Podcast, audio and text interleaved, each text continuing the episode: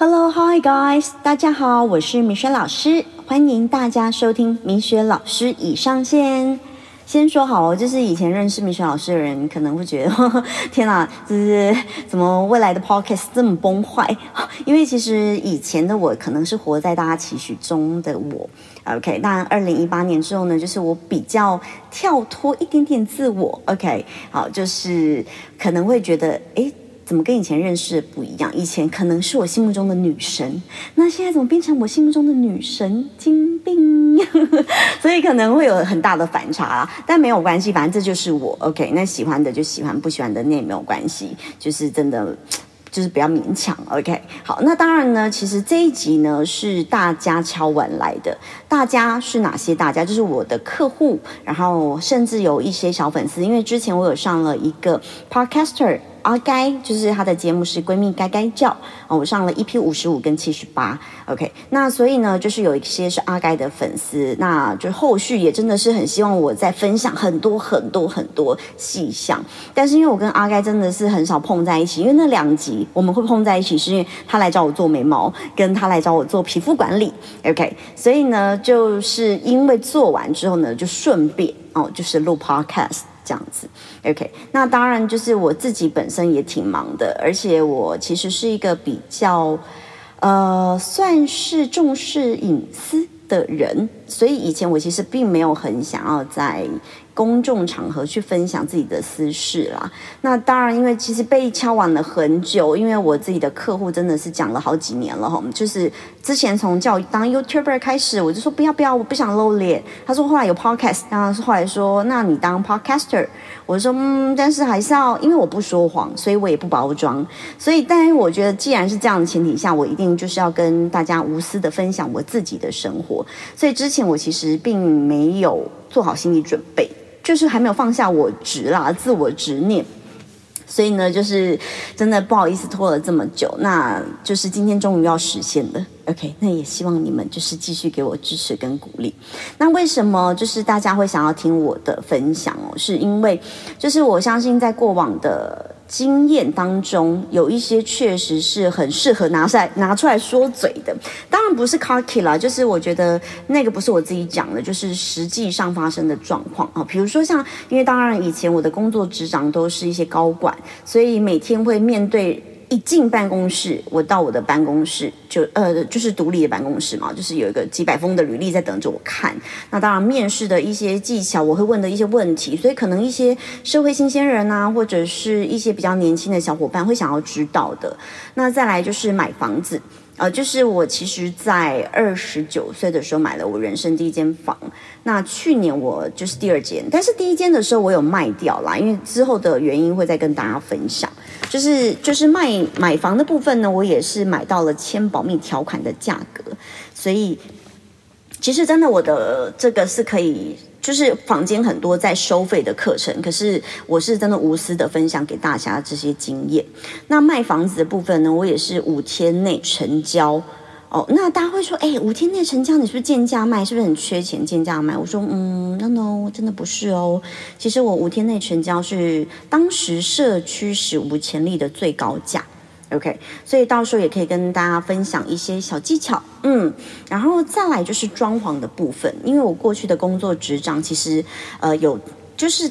我是比较是管理阶了，那当然我们底下有很多就是小伙伴们是设计师，那现在也都很厉害哦，他们都独当一面，就是自己成立室内设计的公司老板这样子，所以呢，嗯，在业界也都是小有名气的，所以到时候也可以请他们来跟大家分享看看哦。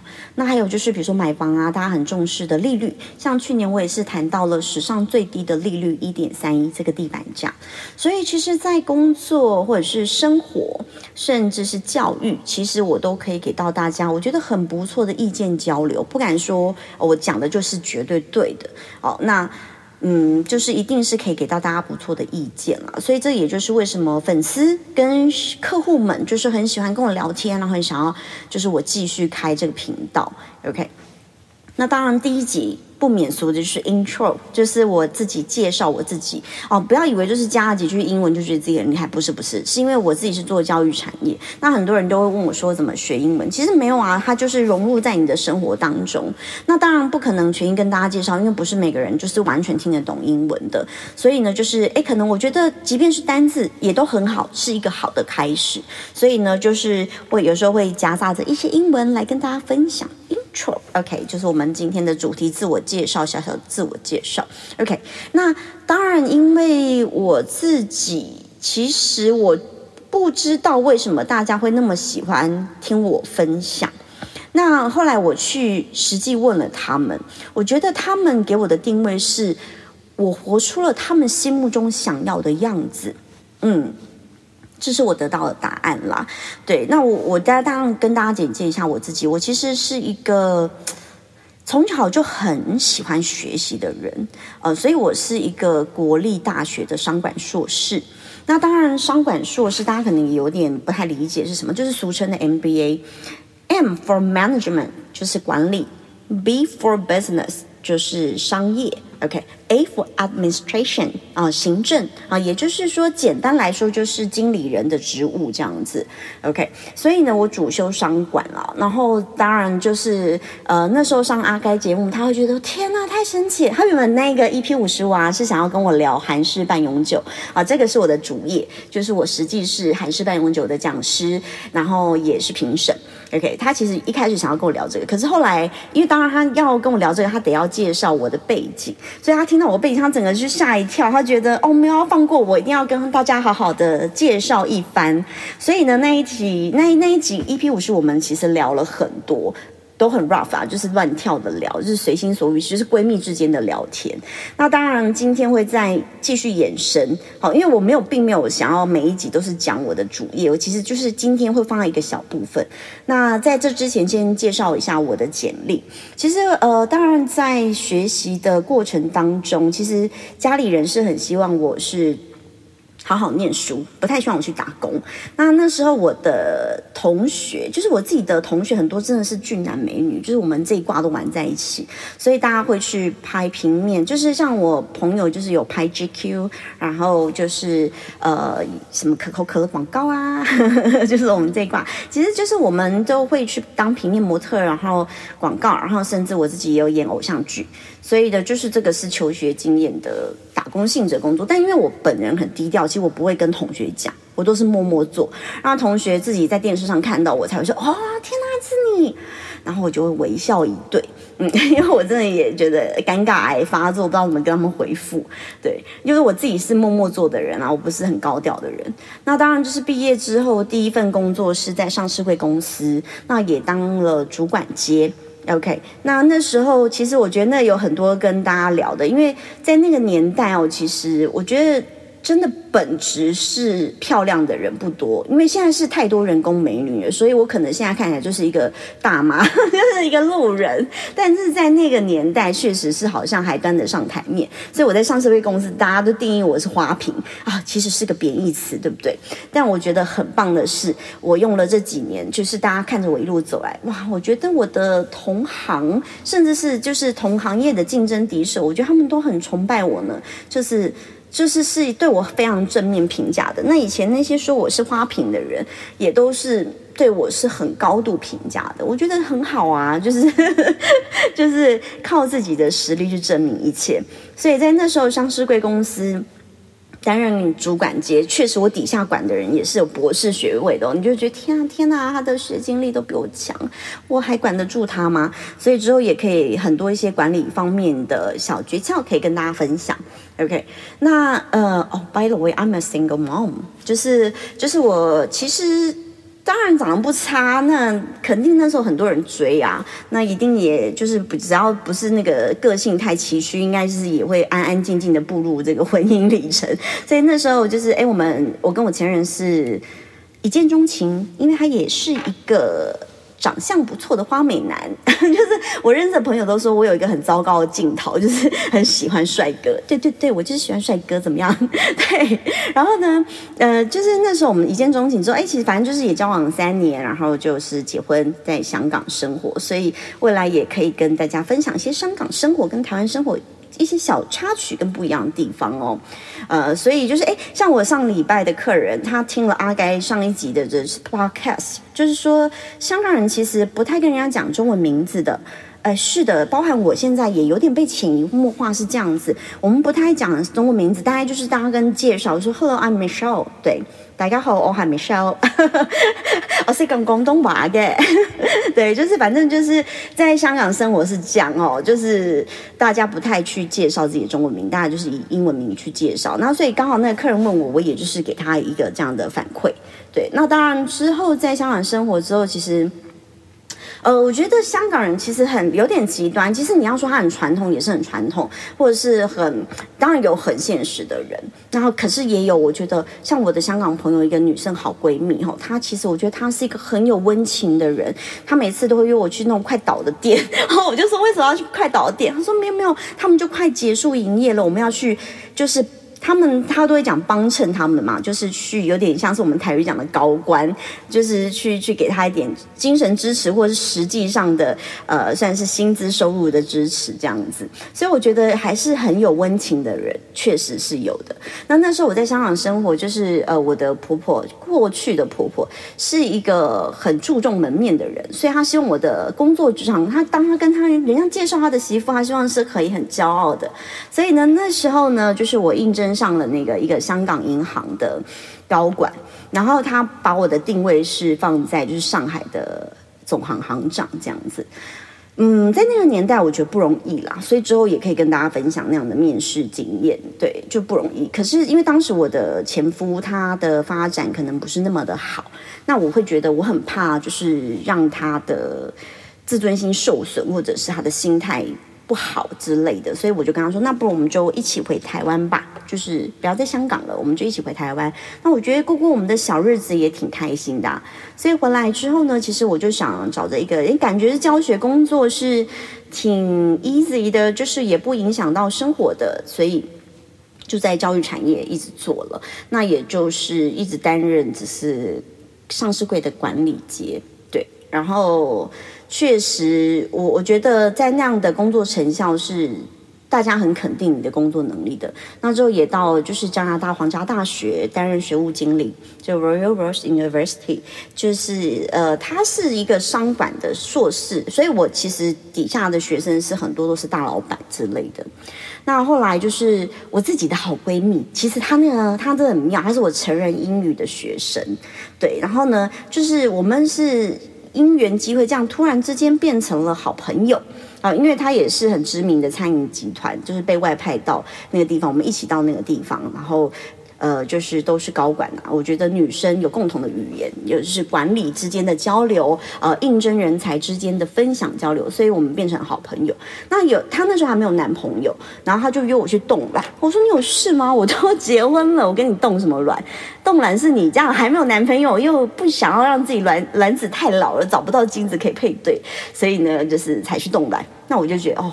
那我就干脆来生个孩子好了，因为那时候年纪也到，那时候三十三岁。哦，对了，我其实是一个四十岁的大妈，所以现在又老又胖又丑，所以就是反正就是一个大妈的角色。嗯，然后呢，就是那时候又去动完，我就觉得啊，算了算了，还是生小孩。所以那时候我就觉得，哎，因为要备孕，所以我觉得生活工作太紧张，其实。没有，就是太高的几率可以受孕，所以呢，那时候我就是到了一个呃美术馆的工作，那确实也都是担担任管理阶了，就是美术馆馆长。然后其实也是，因为它是一个集团事业，就是呃这个老板他做了很多跨领域的行业，所以我也有很多跨领域的经验。所以就是大家会觉得，哎天哪，你怎么什么都会？就是呃可能建筑啊、室内设计啊、呃文创商品啊，都概略的。就是略懂略懂，不敢说专精，因为我们都有专业的人士。其实我比较是出一张嘴，然后有一个蓝图给他们的，让他们去给我发想啊、执行，然后最后我们拍板定案。那帮当然我也是比较像是妈妈的角色，就是妈妈出去赚钱养他们，所以就是出去呃跟这些高阶的人士谈，比如说当然比如说像是高铁，然后或者是。呃，高阶啊，或者是其他的，他们那些高管其实会说，哎，张馆长，叭叭叭这样子，就是可能很多事情会跟你合作或情谊。那其实当然也有，就是。学就是美术方面的，呃，比如说像是画展啊，或者策展人来接洽等等之类，之后其实就可以先请这些专业人士，我我觉得会请他们来跟大家分享啦，因为毕竟我是出一张嘴的人，对对，所以就是我觉得很多是可以未来跟大家分享的，呃，那包含我自己也有一些小粉丝是私讯我，私讯我 Instagram，就说他可能很想了解这个产业，那没关系，未来都会再一一的让大家更加了解哦，那。当然，就是比如说，在 EP 五十五那时候，阿该他其实就有说了一句很好笑的话。他说他没有让我轻描淡写带过教育产业这件事情，因为呃后续因为生了宝宝嘛，我会希望说以家庭为重，因为毕竟我自己是巨蟹座，其实还是挺顾家，我会希望是生活平衡的，所以。我会假设，就是我我觉得我把它假定为是一个 part time job，就是一个打工性质的工作，但其实它就是一般人的正职工作啊，这是我自己心里的定义。那可是那时候阿盖就说，哎，因为我们有共同认识的朋友在这间公司，那我们也认识的的同事这样子，所以他说没有哎，据他了解这间公司或者是这件事情并不容易，并不是很多人像你这样子的绩效。我说对的，对的，是。所以呢，就是我觉得在那样的产业也很棒。就是我常会开玩笑，就是我月休十天，月入六位数哦，其实也是挺开心的打工工作。嗯，但真的不是每个人都是这样子。可是我觉得我是一个很走在很前面的斜杠人。嗯，在很早以前我就是一个斜杠人。呃，因为我自己毕竟读商管，那我会做这个，只是因为我不想让我的主轴工作占掉我太多时间或压力太。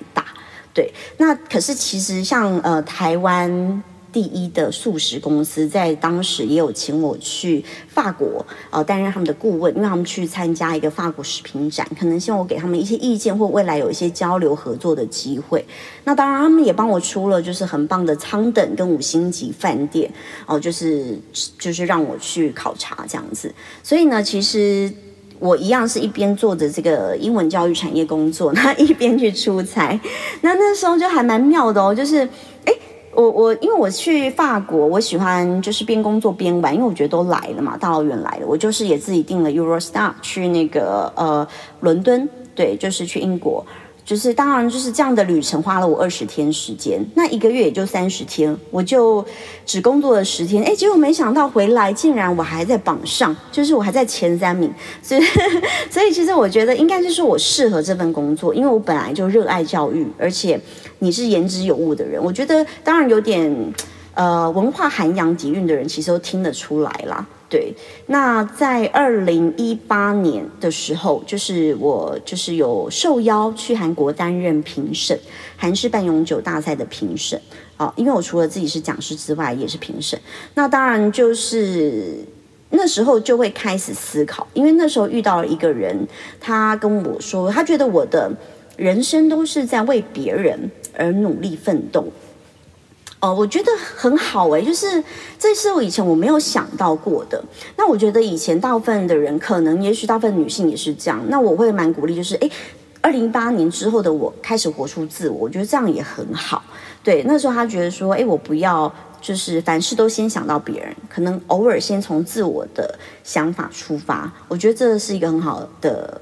发想，所以那时候呢，我觉得我就跳脱了我的舒适圈，因为家人很不能谅解啊，家人会觉得，哇塞，你一个嗯英文产业的教学总监，因为那时候我在一间实体机构担任教学总监，然后觉得说你一个教学总监放弃这样子的工作机会，然后去做这个，他们会觉得老一辈人会觉得这是技术性的工作，可能。就是他们的观念，我不知道是落差在哪里，他们会觉得这样不好或什么。但 whatever，我就决定毅然决然，就是决定这么做了。所以那时候是蛮认真在做这件事情。那我也很开心，因为做了这件事情，其实让我认识了很多我的小粉丝们，就是我的客户们。比如说像二零一八年的时候，呃，有一个资策会美眉，呃，她是看了我的一个老客户做的眉毛，她觉得很喜欢，所以呢，因为她以前是。在别地方有被做掉红眉，就是我不好的经验，然后所以他二零一八年来找我做，那做着做着我们就乱聊天啊，就是很爱聊天。然后呢，结果呢，后来他二零二零年又来做了，因为又回流了嘛。其实你做的好，老客户都会一直回头来找你。然后呢，他那时候就是又做了眉毛跟眼线，然后呢，在做眼线所以我们大聊特聊，因为我觉得很多是可以交流的，因为他是呃。他蛮厉害，他他是帮总统撰稿的人，所以其实它的。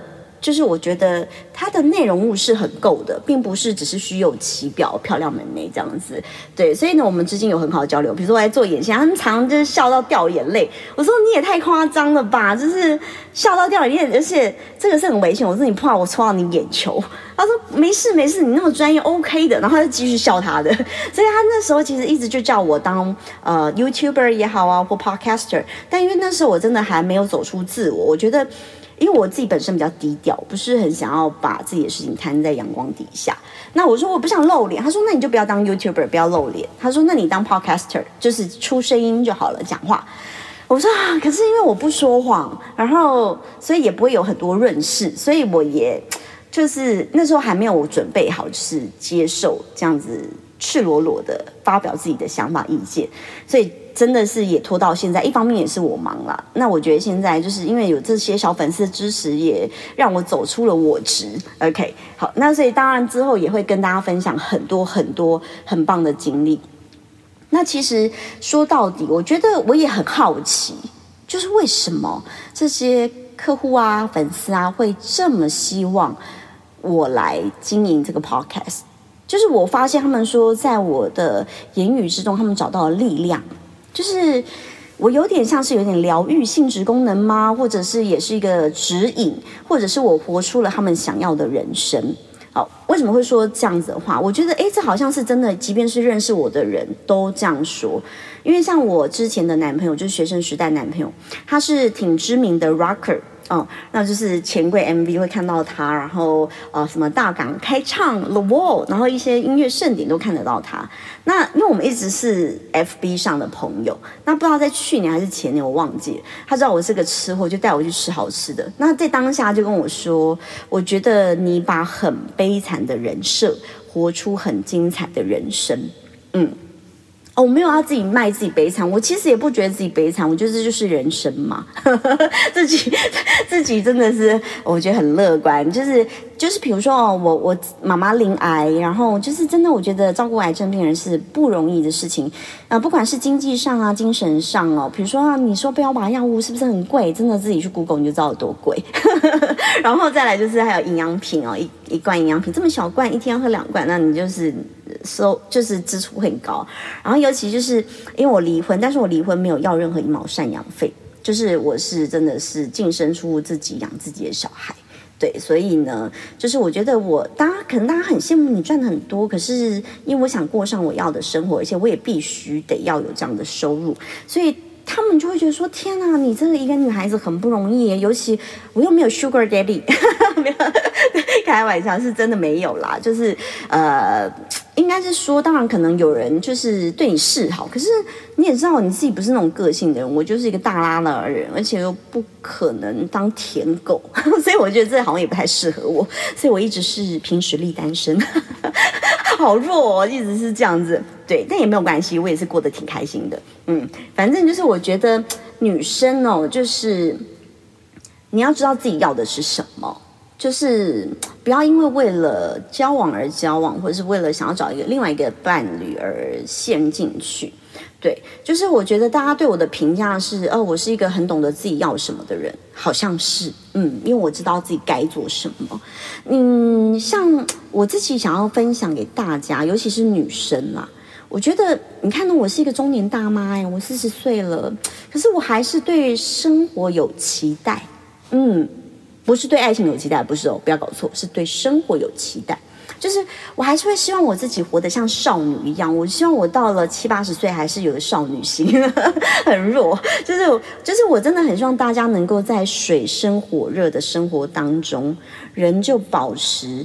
你热爱生活的目的性，以及就是保持你爱美的本性。我觉得女生应该都要爱美吧，就是保持美丽，不是说要你去做医美。没有，我没有，我不支持手术那些，或者是医美什么填充，我嗯不支持啦。你们没有没有说就是贬义的意思，但是我自己是喜欢自然性的保养，因为我自己是一直都是自然性的保养这样来的。OK，所以我觉得就是要对自己好一点，真的爱自己这件事情不要是口号，就是你要真的是去做让自己开心的事，这很重要。那当然带回来主题性哦，就是韩式半永久这件事情，很多人会觉得说，到底怎么选择？比如说我要物美，到底怎么选择？因为市面上实在太多了，琳琅满目的哦。然后呃，其实。你们一定要注意，这个是行销公司广告来的，还是说是真实的评论？我觉得你们看 Google 评论可以看，你不要是短期之间涌入大量评论好评的，那个可能就是洗评论来的。像我的客人啊，他自己就是做行销的。他就说：“哎，姐姐，我看你都是真实客人留的。”我说：“对呀，因为姐姐不会做行销，当然我需要学习啦，这个是我需要的一环哦。当然，如果说大家有很棒的建议，其实欢迎都提供给我，我也虚心接受，我绝对会学习，因为我很爱学习。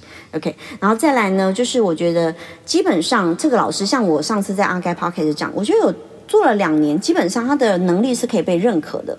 可是如果说你可以找得到一个做四五年以上资历的老师，那我觉得你基本上就可以完全放心了啦。哦，这个他都可以撑四五年，因为这个业界太多撑不过两年的人了。哦，这个是实话。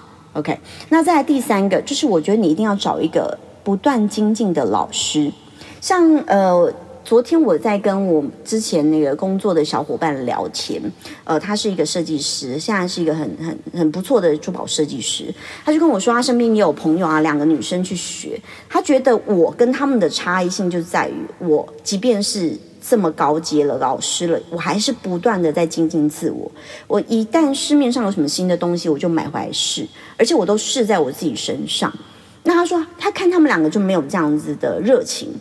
所以他会觉得，他们只是光有梦想跟口号，可是却没有去实践。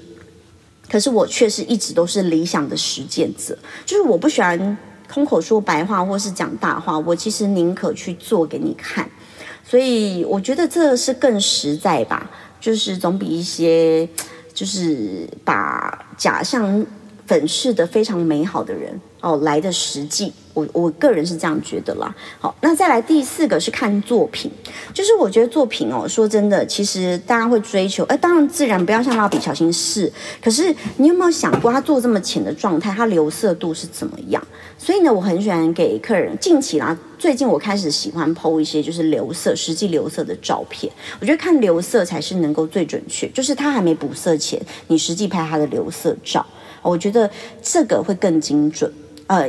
尤其我常常开玩笑说，你看，像我又不会拍照，然后又不会修图，哎，这样子很精准。对对对，因为我真的就是一个弱智。因为像我们的一个朋友，好朋友令，他每次都说，哎，你不要再乱修图了，修的很丑。然后或者是哦，你真的是真的是很不会拍照。所以我们每次出游，他说手机拿来我拍，就是我就是一个很不会长进的人。对，反正就是我觉得，如果假设看我作品，他就是绝对是很真实。我就是一个很弱的人。好，那再来呢？就是我觉得，当你想学韩式半永久，你怎么去挑这个老师哦？其实我觉得经验是很重要的一环，因为业界太多，他只是学了皮毛，他就敢出来教人的，也真的很多。有没有很可怕？我其实觉得做教育还是要秉持着初心，真的不要误人子弟。嗯，汤哦，对，就是我觉得还是要选一个经验丰富的啦。那再来就是第二点，就是呃，有些老师懂得教学，然后有些老师只会做哦，然后有些老师呃，就是。呃，可能只是知道一些皮毛，但是原理不知道哦，所以我觉得这些你们都可以先去看他的作品或多方面的考察。呃，如果是找能够找到一个懂得教又会做双管齐下老师，那其实是相对可以放心的。那再来就是，呃，你可以看一下他的学生是不是真的学完就可以上线。因为像我那时候二零一八年在当评审的时候，其实我就遇到一个妹妹，很漂亮的妹妹，她其实在别的公司，不就是别的机构啦，学了十花了十几万的学费，然后呢，但是一年了都还不敢做客人。我就觉得很惊讶啊！那你学干嘛？我其实真的讲话很直白，我说那你学这干嘛？他说没有，我也想靠这个赚钱，可是我不敢做客人。所以我觉得，其实如果一个好的老师，应该没有人想要学这个是学兴趣的啦。我我个人认为，因为至少我的学生来，就是他们想要把这当成第二专长，至少是一个选择嘛。就是当你可能想要辞掉你的工作，至少你还有个后盾，或者是你兼职当做兼差收入也不错。或甚至我有学生是一学完马上开业，就是想要当成自己的主业哦，我觉得都好。可是我觉得应该是要学以致用，这个是比较重要的。所以不要找一个理论派的老师，他是真的要有实务经验哦，最好是能够举一反三的老师。我觉得这些都是您可能要评估的重点。OK，好，所以韩式半永久，我觉得大家就讲到这边，因为其实大家会觉得。呃，我我没什么 Po 文，真的，我其实真的很忙。其实像我上个月有一个同行，他是十七年资历的同行哦，我真的是有点吓到，我觉得他的资历好深哦。然后而且，呃，我有看他作品，确实是有美学底蕴在的。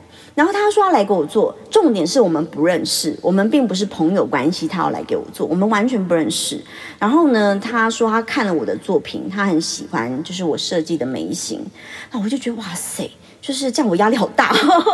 对，而且重点是，我觉得同行，而且他就是也是付有付我钱，是市场价的价格。然后我就觉得，啊，这么肯定我，我肯定也得要好好做这样子。那其实我觉得在同行之间交流就会很直接，因为我们都是对自己有要求的人。比如说我们在讨论针啊，在讨论一些，其实他就是说听你讲话，或者是听你就知道你的料。在哪里？有你的实力在哪里？所以我觉得能够被同行肯定是很值得开心的事情。那就韩式半永久这个领域真的是水很深，因为一样是物美，可是做出来的效果就是不一样。我举一个例子哦，我有香港客人，呃，他。嗯，跟他朋友两个好朋友来，因为疫情关系真的很尴尬，就是他们也没办法飞过来。然后呢，我真的是也不好意思让他们等太久，我就说要不然你们就当就是香港当地就找了做了吧。然后呢，做完之后他们觉得太失望了，因为他们两位都已经让我是操作过第二次，不是补色，是实际操作做第二次了。然后呢，他们就等于是第三次，因为一直没办法飞来台湾，然后就在香港。我就请他们在香港就地找啦，因为我真的也帮不上他们，然后就疫情关系嘛，然后他们就找，结果天哪，就是就是他们觉得真的不如预期，因为一样都叫物美，可是真的技术差很多，然后呈现出来效果也差很多。嗯，所以我觉得大家要慎选呐，就是真的信用好，然后你去看它实际。我觉得从一些小细节去看，而不是说哦广告打的大，或者是看起来美编很厉害就选择。没有没有，你还是要从一些蛛丝马迹去去思索，因为这行确实也水很深。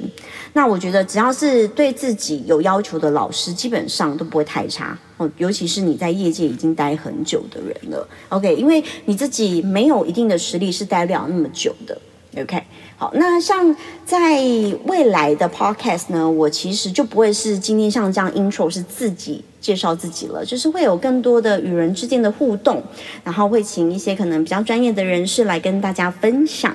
那也希望我的客户们跟我的就是呃听众们可以从中可以吸收到一些成为你们自己的养分。OK，好，那当然如果说想要更清楚的知道哦，其实也都可以回去听闺蜜该该叫 EP 五十五跟七十八。OK，那当然。最重要的是，我觉得，因为我也很忙，如果我真的抽空来做这个，我也希望大家能给我多多，不管是实质上的帮助，或者是心灵上的支持，就拜托大家给给我五星的好评。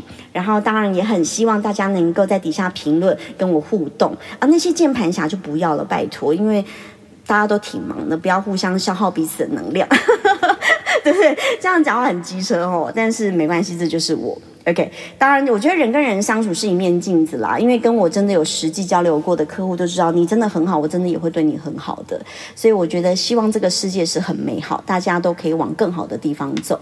那我也希望我与我的听众是建立很棒的革命情感，我们能够成为彼此鼓励的力量，好不好？OK，那下次更新见喽。OK，See you guys，拜拜。